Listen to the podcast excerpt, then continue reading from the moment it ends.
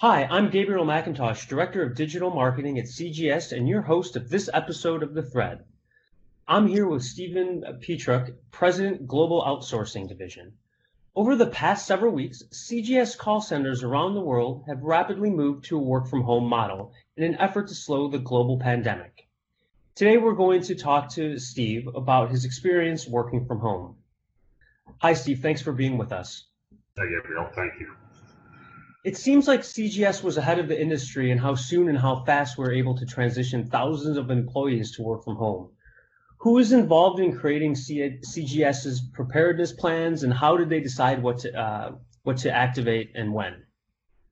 So, um, as you can imagine, um, as our tr- as a trusted advisor for our many valued clients, if they rely on us to have a, a, solid business continuity plan in the event that something extraordinary happens, and I think we would all agree that what is happening today with the pandemic is certainly extraordinary, and the impact to all of us around the world is um, something that will help will define a new normal if and when we get through this in the, in the near future. Let's hope. Um, so to that vein, we had um, we had documented at solid business continuity plans um, that uh, we made a joint decision around the world to implement. And as you can imagine, if with 6,000 plus employees around the world, it's not a small undertaking. It involved the the participation and hard work of our IT team, of HR, of legal in some cases, um, our security, um, our security team, to ensure that what we implemented outside of the office was as solid and secure and productive as it was within the brick and mortar solution. I like to say we, we moved our brick and mortar solution from um, into 6,000 brick and mortar solutions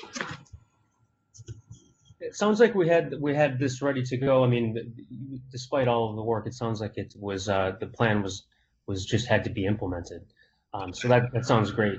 Um, yes, one one clarity there. We, we we did have it in place, but the biggest difference is we never envisioned you'd have to in, implement it around the world at the same time.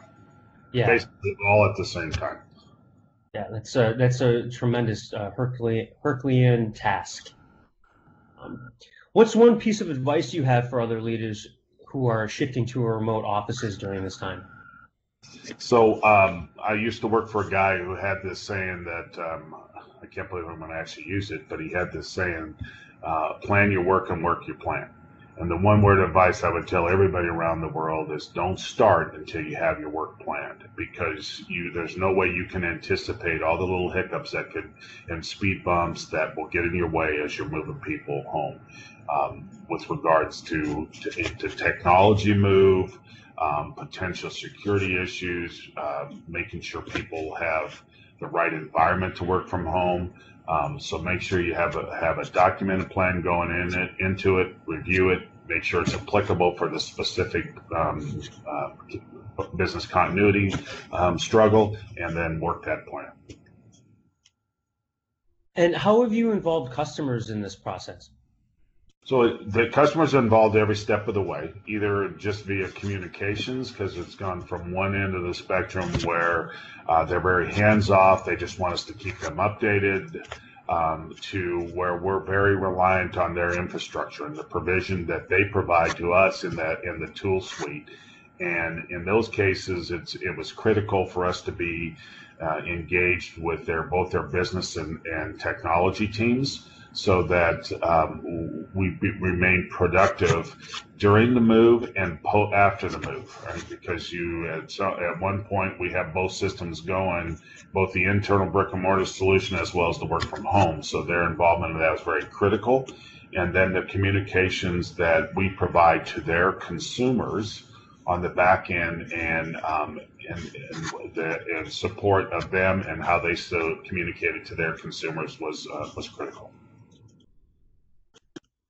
And are you seeing any trends in how customers in different industries have been impacted by the pandemic? And how have we been able to help?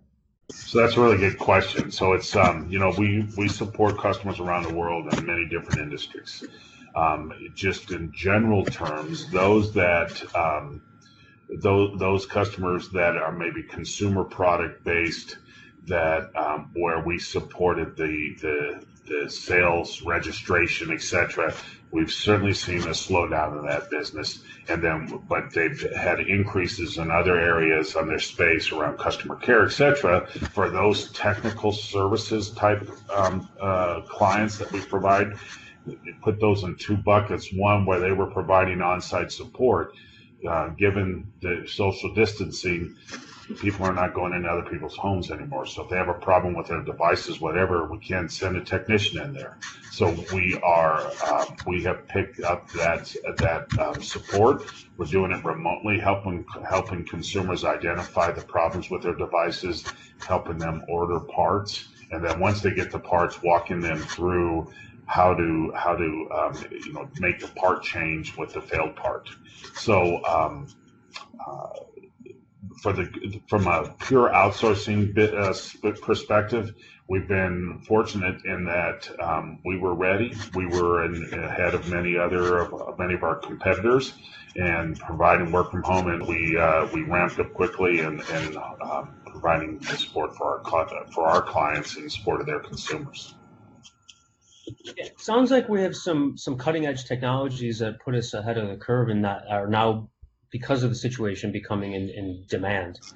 Uh, are there any other technologies or processes or tools you are looking uh, into now as potential solutions to any hurdles experienced during the process?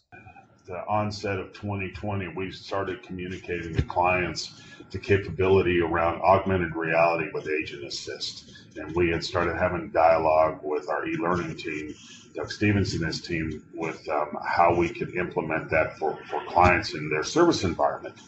The, the pandemic has has highlighted the need to be able to provide both on-site support, but in the event that you can't do that on-site support, leverage technology that puts a virtual person in the room with you to help you fix your devices in the event that um, you, you, can't send a trained technician on site.